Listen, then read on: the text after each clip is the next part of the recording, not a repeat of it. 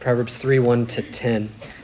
But just by way of review, as we're working our way through the book of Proverbs and the sermon series, there's really kind of two parts to this series that we're looking at. And each part is driven by a specific question. So, part one, which we're currently in, we're kind of looking at Proverbs chapter 1 to 9, and it's driven by the question what are the foundations and pillars upon which we build a life of wisdom? So, looking at kind of the, the underlying structure upon which we build a life of wisdom. And then in part two, which we'll come to later, we're going to pick some themes and trace them through Proverbs 10 to 31 while asking the question what are the principles and practices for living a life of wisdom? So, we want to build a life of wisdom, and then on that foundation, we want to live a life of wisdom. So, right now, we're in the construction phase. Okay, we're, we're under construction and we're building a life of wisdom. And the, the, picture I have in my mind of how this looks is like think of maybe the Library of Congress in, in DC, which is kind of framed after Roman colonnades. And in that structure, um, there were these massive stone buildings that, as you kind of look at them and approach them, they have these steps leading up to this arch that has all these strong uh, colonnades and pillars and structures lining it that are kind of bearing the weight of the structural integrity of the building. But let's not forget, anytime you see a building with all those structures, underneath it is the most important thing. There's a foundation that, that upholds even the building itself. And so it's this combination of a solid foundation and strong pillars that made Roman architecture so impressive, so durable, so long lasting. Well, likewise, for building a life of wisdom. So, what we've looked at so far in the construction process is in Proverbs 1 1 to 7, we learn that a life of wisdom starts with building on the foundation of the fear of the Lord. The fear of the Lord is the fundamental foundation for a life of wisdom. That, that reverence and awe of God, which sees him as supreme, which places him at the center of everything and honors him as the source and fountain of all wisdom. In other words, a life of wisdom is built on the foundation of right worship, a right relationship to God. Well, then in Proverbs 1 8 to 19, we said that one of the pillars, one of the support beams of a life of wisdom is right influences. Everyone has influences in their life, people that influence them one direction or another. Well, a life of wisdom is supported by looking to wise counselors and guarding ourselves from following the counsel of fools. But then in Proverbs 2, we added another pillar to support the building of wisdom. A life of wisdom is supported by having right values and priorities. Wisdom, as we're told in Proverbs 2, is more valuable than any earthly treasure. Therefore, seek wisdom as a treasure hunter seeks after hidden treasure. Seek wisdom as your highest priority. Well, now in Proverbs 3, we're going to add a third pillar. A life of wisdom is supported and upheld by right dependence and right reliance. Life of wisdom is upheld by the support of an all encompassing dependence on the Lord and Him alone. So let's turn to Proverbs 3 1 to 12, and let's read there as we begin to dig into this text. So, Proverbs 3 1 to 10. My son, do not forget my teaching, but let your heart keep my commandments. For length of days and years of life and peace they will add to you. Let not steadfast love and faithfulness forsake you. Bind them around your neck, write them on the tablet of your heart. And so you will find favor and good success in the sight of God and man. Trust in the Lord with all your heart, and do not lean on your own understanding. In all your ways acknowledge him, and he will make straight your paths. Be not wise in your own eyes. Fear the Lord, and turn away from evil. It will be healing to your flesh and refreshment to your bones. Honor the Lord with your wealth, and with the first fruits of all your produce. Then your barns will be filled with plenty, and your vats will be bursting with wine. Let's pray and ask God's blessing on the preaching of His word. Heavenly Father, as we come to hear your word, Lord, open our ears so that they are attentive to your wisdom. Lord, show us wonderful things in your wise words so that we might gain a heart of wisdom for living in your world. We pray this in Jesus' name. Amen. Well, this third support beam that we're adding to the structure of the building of wisdom is that a life of wisdom is supported and upheld by a self renouncing, all encompassing dependence on the Lord.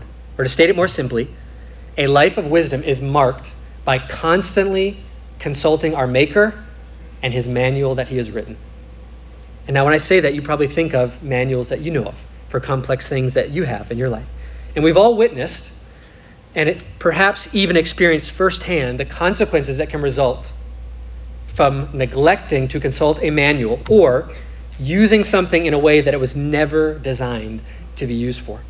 So, a couple examples I can think of. On, social media, I saw this video where uh, a young lady had borrowed her dad's car and she came home to report to her dad that something is wrong with his gas nozzle. It, it's too small, it doesn't fit. And she, she tried to fill it up with the gassing and it wouldn't fit in, so she just had to pour it in and keep the hole open. And the dad asked, What color was the gas nozzle that you used? She said, It was green. And the dad said, It's not a diesel vehicle. You filled my car. With and he runs out to the, to the driveway to check out the car. Now, I don't know if that was true or not, if they were playing a prank, but uh, she should have consulted the manual. Uh, as, as a young lad, I remember uh, Easy Mac was a big thing in my day. It was even easier than macaroni cheese that you put on a stove. In fact, you take the macaroni noodles, you pour it in a bowl, and the instructions, if you follow them, you're supposed to add three cups of water. Well, I didn't follow the instructions. I just poured the noodles in the bowl, put it in the microwave for three minutes, and then went outside to play basketball. My sister came running out to the driveway to say, Andrew, Andrew, the microwave is on fire. It's smoke, and then opens the door. Smoke is billowing out of the microwave, out of the door, because when you microwave noodles without water for three minutes, they do they do burn. Okay. and it, it's funny. Easy Mac is literally named Easy Mac for a reason. There's there's three instructions, okay, and I missed one of them. Or perhaps you've, you've gone to IKEA or a place similar to that. You get kind of build build it yourself in furniture. You get the furniture, comes in all the pieces, comes in a box, pretty compactly, you know, packaged, and you have to build it yourself. And you set out thinking, this is simple. You know, anyone could do this. Who needs the instructions? And then you you you think you finish or you do what you think is a finished job, and you realize I have six screws left over, three you know bolts left over, and and I realize now that the middle piece is upside down and backwards. And you look at the instructions which you should have started looking at, and you realize, you know, I I, I need to start over. And so you take it apart, and then you follow the instructions. Or perhaps you've had your own microwave incidents where you take uh, some form of liquid, maybe coffee, in a metal cup, and you don't realize that on the bottom of the cup it says not microwave safe. Or perhaps you put some, some you know, soup in the microwave and you leave the, the metal spoon in the bowl. And you, you start microwaving, all of a sudden a 4th of July fireworks show gone wrong is going off in your microwaves really need instructions for a reason, guys, okay? All right? So the reason that complex machines like, like cars or different appliances, come with you know, thick, detailed manuals is because the average owner, okay, that, that's, that's you and I mostly, lack the knowledge and expertise to be able to manage and operate it on our own without any sort of counsel and instruction. So without that manual that's written by those who made the vehicle that you drive, how would we know where to find the blinker fluid and replace it? Okay? You don't get it, then you're part of the problem, okay? the reason that products that you use on a daily basis come with different warnings on them is because someone somewhere has a story about how they use that product in a way it was never designed to be used. And now the company needs to save itself from litigation and does not want you to use it in a way that it was never intended to be used. In a similar way, this is God's purpose in giving us the book of Proverbs the maker of heaven and earth, the one who has infinitely, wisely designed his world, and the maker of you and me, who has fearfully and wonderfully made us in his image, has given us a manual for how to live wisely in his world. So, one of the support beams of a life of wisdom that we need to build a life of wisdom on is we need a self renouncing, all encompassing dependence on our Maker and his manual. Now, the heart of this lesson is laid out for us in the middle of our passage. We're going to start with the middle, and then we're going to go to the beginning and the end of it. Heart of this lesson is in Proverbs 3 5 to 7. Trust in the Lord with all your heart, and do not lean on your own understanding. In all your ways, acknowledge him, and he will make straight your paths. Be not wise in your own eyes. Fear the Lord and turn away from evil. This is, perhaps if you're familiar with the book of Proverbs, it is the most famous, most well known passage in the whole book of Proverbs. And it is that way for very good reasons. If you had to, cons- if you had to kind of crystallize the message of the book of Proverbs, consolidate it into a crisp, clear summary, you could do no better than to quote Proverbs 3 5 to 7. This is the thesis. This is the summary. This is the essence of the book of Proverbs. So think of Proverbs 3 5 to 7 as the acorn of the whole book of Proverbs. And the oak tree of everything that comes after and out of the book of Proverbs, it all grows out of this acorn of truth. Everything that Proverbs has to say about everything it has to say something about comes from this right here. The counsel in these verses and the way it's kind of stated to us by Psalm, by the Father to the Son, is, is kind of a bit like a battery. So you look at a battery, you know there's a negative side, positive side. Negative charge, positive charge. So this counsel is given to us negatively and positively so that we might get the message by seeing both aspects of it. So the negative side is captured by the opening phrase of verse 7. Look there. Be not wise in your own eyes. Now, this same phrase will show up in other parts of Proverbs, most notably Proverbs 26:12, where it says even more starkly and clearly, "Do you see a person who is wise in their own eyes?" Same phrase. There is more hope for a fool than for them. So what Proverbs is saying is that there's categories of those who ignore or reject God's wisdom. And the lowest part of the totem pole, those who reject and ignore God's wisdom, is not a fool. It's actually someone who is wise in their own eyes. A person who is wise in their own eyes is someone who has an inflated view of their own wisdom and is so impressed with that inflated view that they are characterized by the following things. Now, as I read these following things, we need to do uh, the Cinderella thing. We need to see if the shoe fits us as well. Remember, when we hear the word, we're fundamentally not hearing it for other people. Oh, I wish they were here, or I really hope he's hearing this. We fundamentally need to hear it as to us, first and foremost. And I see spouses reminding each other of that as I say that. Here's how the wise in their own eyes is characterized they rarely, if ever, seek or even welcome the counsel of others. They rarely, if ever, stop and pause to think about what God thinks about this or that matter, or this or that area of life. When there's tension between their thoughts and God's thoughts on something or some matter, they resolve the tension by going with their thoughts. They frequently rush to make a judgment or frequently rush to share their opinion on a matter when they clearly have insufficient facts and insufficient information. And everyone knows that except them. They have a stubborn unwillingness or laziness when it comes to hearing and weighing carefully both sides of a matter. And others would define those who are wise in their own eyes with the life motto of often wrong, but never in doubt. Now, if we're being honest, we should all realize that the picture I just painted of someone who is wise in their own eyes is more often than we'd like to admit a bit of a self portrait. The greatest enemy of a life of wisdom is sadly the thing that stares at you in the mirror every morning when you get up. And what Proverbs says is foolishness is native to us. It is easy, instinctive for us to be wise in our own eyes. So one of the ways that Proverbs kind of confronts us and corrects us is when you look in the mirror every day, when it comes to the greatest obstacle to wisdom, public enemy number one of wisdom, you're, you're looking right at it. Because Foolishness is native to us, and wisdom is a foreign language to us. It's something we have to learn and struggle for and strive for.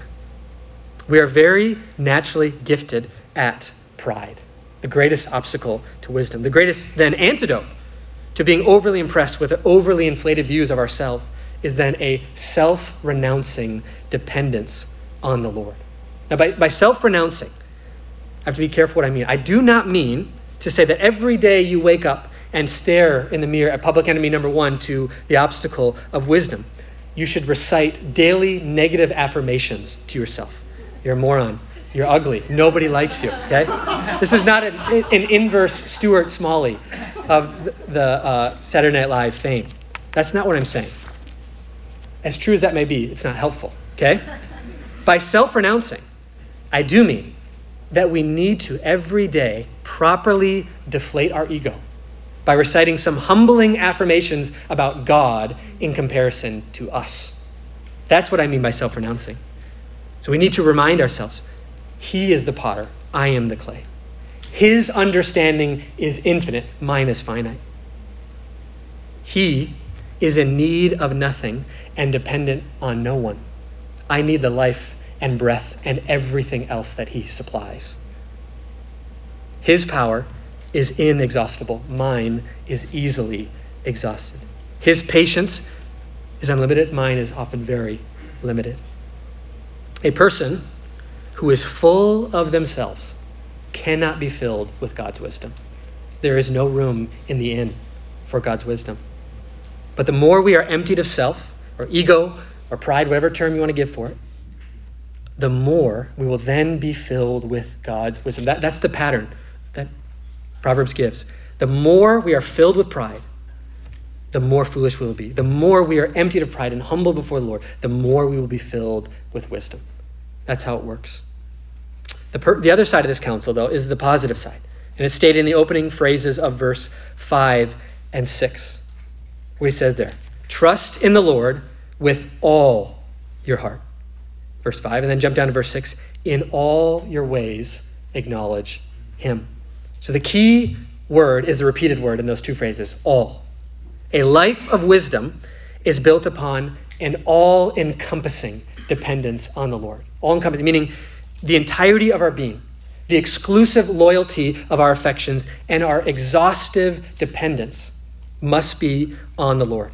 All of me in all of life, placing all my reliance on the Lord. That's what wisdom is calling us to. And it's calling us to this because everyone is leaning on something. Everyone is leaning on something to give them support and to keep them upright in life. And what wisdom is saying is that only the Lord, who's infinite in wisdom, inexhaustible in power, has infinite resources, has the load bearing capacity to hold us up in all that we have to face in life. Every other support that we might be tempted to lean on, especially our own understanding, will break and fail at some point due to the weight and pressure of life. It cannot bear up under it. Only the Lord has the load bearing capacity to hold us up in life. So think about it. When, when the ground of life gets, gets a bit shaky for you, or when you're traveling through life and you, you hit some turbulence, what do you reach for to support you and stabilize you? If it's something other than the Lord, or even something in addition to the Lord, Solomon is saying, I have tested the load bearing capacity of everything you can think of in this life. And let me tell you, it does not hold up when it comes to it. Only the Lord is a never failing support. Lean on the Lord. Lean on Him. All of you and all of life, all on Him. So, life of wisdom is built upon the support of a self renouncing, all encompassing dependence on the Lord. Now, let's unpack that further by asking the question what does that look like? It sounds nice. It's, it's, I understand a little bit, but what does that look like? Now, this is where the rest of our passage comes into play because verses 1 to 4 and verses 9 and 10, and even 11 and 12, which we'll look at later, they come into focus because each of these sections, the Father's giving some counsel to his Son, some admonition, some incentive and reward, and each of these is illustrating and unpacking what it looks like to trust in the Lord with all your heart and lean not on your own understanding. So look at verse 1. What does dependence on the Lord look like? Verse 1 My son, do not forget my teaching, but let your heart keep my commandments. Remember that the framework that Proverbs is written in is it's as if we're sitting in an Israelite living room overhearing a father and a mother teach their son to prepare them for all that life is going to bring towards them so that they're ready to face it. And one of the ways that a life of dependence looks like is it looks like guarding ourselves, guarding our hearts with God's commandments.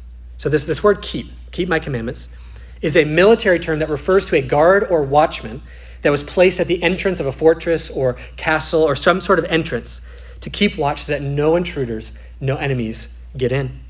And so through this counsel of wisdom, what, what the father's saying to the son is be as alert and attentive and vigilant to keep watch over God's word as a watchman and a guard is at his post in the middle of the night when he knows enemies and intruders are afoot.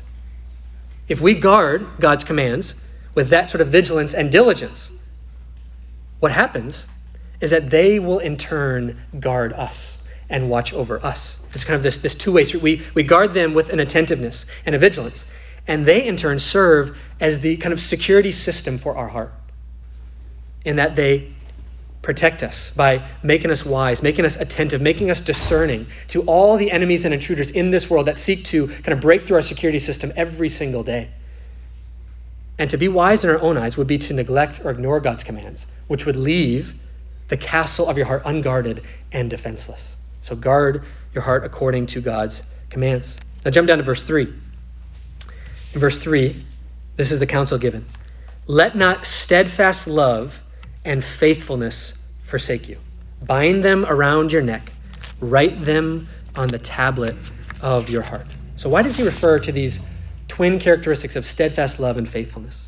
Well, these were the two terms that captured the heart and essence of God's character in the mind of an Israelite. So, for example, in Exodus 34, Moses makes that great petition Lord, show me your glory. I, I want to see, like no one else has seen. And then the Lord passes by, and as he passes by, he preaches, as it were, a sermon. He says, The Lord, the Lord, a God merciful and gracious, slow to anger, and abounding in steadfast love and faithfulness. So the, the time that those two terms are paired together throughout the scripture, it's always in reference to this is our God. This is what he's like. This is his character. So by referencing these characteristics of God, wisdom is asking us to consider whose conduct and way of life do you most look up to and most want to imitate? What character qualities do you want to most define who you are? Or, to ask it in a different way, what character qualities would others say most define you? And the reason this is important and why this relates to wisdom is when we look around in this world, there are all sorts of examples and qualities and characteristics that the world places and placards before us saying, Follow this example. Value these qualities. This is the character that will get you ahead in life. And, and social media is, is, a perfect example of a, a, place that, that does that. I remember recently, um, a lot of people are asking these days, you know, what does femininity look like? What does masculinity look like? And there are a lot of bad examples out there. So, so to be specific with one, I was there's this social media personality. His name's Andrew Tate. You may or may not have heard of that name. And what he is, he is a huge influence on young men in that people look to him and say, oh, here's a macho guy. Here's a braggadocious, in your face kind of guy who's he's got everything I want. And a lot of people look at it and say, that's the example I want. And the scripture is saying, no, the example you want to follow is the Lord. As beloved children, imitate your heavenly Father. Look at his character, trace his ways. Think about kids, when you when you're learning to draw, how do you do it? Maybe maybe you're like my kids and there's that YouTube channel, uh, Art for Kids Hub, and you watch a professional artist who does all these sketches, and you you just trace what he's saying, or maybe you look at a picture right next to you and it's beautifully done, and you're just slowly but surely copying it. That's how we should be in life when it comes to imitating God's character. He is the artist who has the perfect model, and we want to trace our character according to his lines and his ways. That's how we want to live our life. Wisdom is saying, don't, don't look around for your example, as it were. Look up. Behold the beauty and glory of God's character. And as beloved children, imitate that. Trace that in your character. A life lived in dependence on the Lord looks like conforming to his character. Now, jump down with me to verse 9. This is, I think, Proverbs has a lot to say about the area of, of money, wealth, resources. This is the first thing it says, verse 9. Honor the Lord with your wealth and with the first fruits of all your produce. As I said, Proverbs has a ton to say about money, and I think the reason for that is, and even Jesus, he says more about money than I think any other person in Scripture, is because the biggest test of our dependence on the Lord is how we view and handle our money and wealth and material resources. That is kind of the, the litmus test. That is the, the testing and proving ground of how do you depend on the Lord. When you look at the house over your head, the positive numbers in your financial portfolio, the well stocked pantry in your kitchen, do you look at them and think, my, you have really done well for yourself. Or do you look at it and say, you know, it's not quite enough. Just a little bit more, and then I'll be content. Then I'll have enough. Or you look at them and think, God has been very good to me. Look at all these tangible blessings that He has provided me with. I do not deserve all of this. The wise, who live in dependence on the Lord, view everything they have as ultimately as a gift that has come from God's hand. It's not ours fundamentally, it was His, and He gave it to us. But we must go a step further and ask well, then, how do you handle all that you have? Do you handle God's material gifts as if God blessed you so that you can bless yourself? Right? Do you, uh, treat yourself lifestyle? Or do you handle God's gifts with the conviction that God blessed you so that you can be a blessing to others? Which direction is your stuff, the gifts that God gives you, fundamentally going? Is going inward or outward? And when you give or share what you have, if you do it all, do you do so reluctantly and begrudgingly and stingily, thinking, ah, do I really want to part with my precious stuff? You know, I, perhaps a tax write off is worth it, but I can't see another reason why it might be worth it. Or do you give joyfully and cheerfully, knowing that you're only giving back to God what was His in the first place? And that He who gave it to you in the first place can richly supply all your needs in Christ Jesus. A life of wisdom lived in dependence on the Lord looks like honoring the giver by being generous with his gifts. Well, then, notice with each of the pieces of counsel we've looked at, I skipped a verse. I did that intentionally because I want to deal with it here. When the father gives this wise counsel to his son, he follows it up with all these various kind of incentivizing rewards underneath the counsel. So look at verse 2, what it says. For length of days and years of life and peace they will add to you. Then jump down to verse 4. So you will find favor and good success in the sight of God and man. And then jump down to verse 10. Then your barns will be filled with plenty, and your vats will be bursting with wine. So, what are we to make of such grand offers? Is God offering us the perfect, foolproof investment opportunity? If, if we just follow these four steps that I have listed for you, then he will automatically make you healthy, wealthy, and happy. Is that the investment opportunity I'm giving you today? That is most certainly not the investment opportunity I am giving you today. We should not view these mechanically and automatically as if God is, rather than a person to be loved, a resource to be invested in. That's not how we're to view the Lord.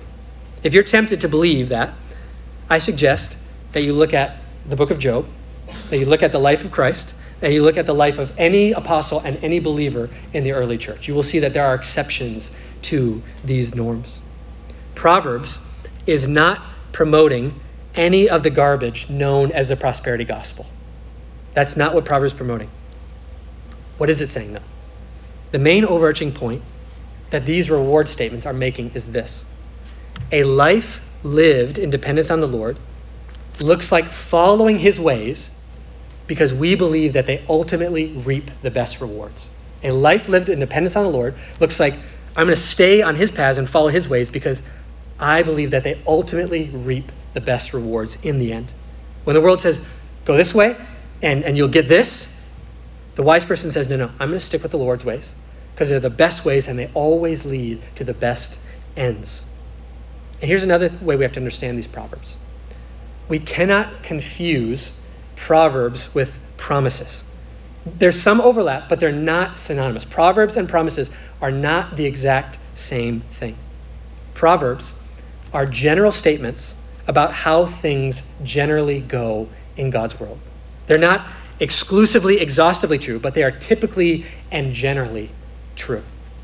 So think about it like this Proverbs are they're very compact, concise statements of wisdom that don't say everything that can be said. Right? They, they say something, and it's true, but it's not everything that can be said about that thing. They speak of the rules, they speak of the norms, they speak of the ideals, but we must read the rest of the Bible to understand the exceptions and the nuances to what's being said in Proverbs. And so, one of the principles that these reward statements operate on is that God has designed the world not only with laws of nature, like gravity. You know, if you if you jump from the roof of your house, you're going to fall and hurt yourself. That's that's gravity at work. It's a law that you cannot ignore. God has also designed the world with laws of spiritual nature, like what one sows, that will they also reap. Paul mentions in Galatians 6. It's a law of spiritual nature. Your conduct has consequences. There's an intricate relationship between how one acts and the consequences that will follow for good or for ill. If we sow in wisdom, we will generally speaking reap the blessings of wisdom in our life. If we reject wisdom and sow in folly, we will reap the curses of foolishness. So think about this in relation to the area of money that we just discussed. If we approach money as if we're wise in our own eyes, we reject God's counsel and, and go our own way. So we handle money impulsively rather than thoughtfully. If we work harder to spend it than we do to earn it, we accumulate debt rather than adding to our savings. If we hold onto it with a tight fist rather than an open hand, what's going to happen? Should we expect that Proverbs 3:10, our vats will be full and our barns will be bursting with grain? No, we should expect that when you go against the grain of God's design for the universe, life has a way of giving you splinters, right? That's how we should think about wisdom. God has designed the world, and the grain goes a certain way. When you go against it, life has a way of giving you splinters. But flip that around. When we lean not on our own understanding, but we honor our Maker, follow His manual in all of our financial stewardship, money management, going with the grain of God's design for the world, generally, typically, life has a way of being much smoother, much sweeter. Things go much better for us when we follow God's design. So a life lived in dependence on the Lord says, I want to sow according to his ways because I know that in the end, ultimately, they will reap the best rewards. That's how we're to understand this counsel. Now, in all the wise counsel that Proverbs offers us, in its summons to a self renouncing, all encompassing dependence on the Lord, we must come to terms with something. God's standards and ideals of wisdom, as we read them here, are something we fall very short of meeting, and we do not follow as faithfully as we should. If we're honest, our ears have not been as open and attentive to our Father's counsel as they should be. More often than not, they're hard of hearing or closed altogether. Our will is so prone to leaning on our own understanding, trusting in what we know and think. Our hearts have often been too careless in guarding them according to God's commandments. All the wisdom that we're overhearing this father give to his son should cause us to ask the question who has measured up to such standards? Who is the truly wise son who has faithfully listened to his father? And the answer to that question is not you or me. It's Jesus, the true and faithful, wise Son of God. Think about in Jesus' public ministry, what astonished people was his wisdom. As he went about his public ministry, the crowds were mesmerized that he spoke with such wisdom and authority. And the religious leaders were mystified by his wisdom, and they could not answer him back. He shut their mouths with his wisdom. And then in the midst of his ministry, he makes this bold declaration. He says, Someone greater than Solomon is here. When Jesus was thinking about himself and his identity, who he was, and declaring it to the people, he takes who in their mind was the wisest person that they had ever known, the one who shared wisdom, who embodied wisdom in their mind, Solomon, and he says to them, Someone greater than Solomon is here. In that declaration, Jesus was saying, All the wisdom that Solomon demonstrated imperfectly and even at ultimately unfaithfully, Jesus is saying, I embody perfectly, fully, and faithfully. And we see it in his life. No one's ear has been open to a father's counsel like Jesus' was to his own father. He listened attentively to every word that he lived by the phrase that he quoted in the wilderness, in the temptation Man does not live by bread alone, but by every word that comes from the mouth of God. I do not do my own will, but the will of my Father who sent me. No one's heart was kept guarded as vigilantly by his Father's commands as Jesus was. When he's in the wilderness, being tempted by the serpent, what does he say? He goes to his Father's word over and over and over again because it was written on his heart and it was guarding his heart. and no one's will was as all encompassingly yielded to his Father's wisdom as Jesus' was. In the Garden of Gethsemane, the ultimate demonstration of it, not my will, Father, but yours be done. As much as Proverbs is painting a picture of the wise life for us, it is also painting a picture of the true, wise, and faithful Son, the Lord Jesus Christ. His faithful wisdom is the only covering for our faithlessness and foolishness. And the wisest thing that one can ever do is look to Christ to be our wisdom and to make us wise. That is the wisest thing. Let's pray.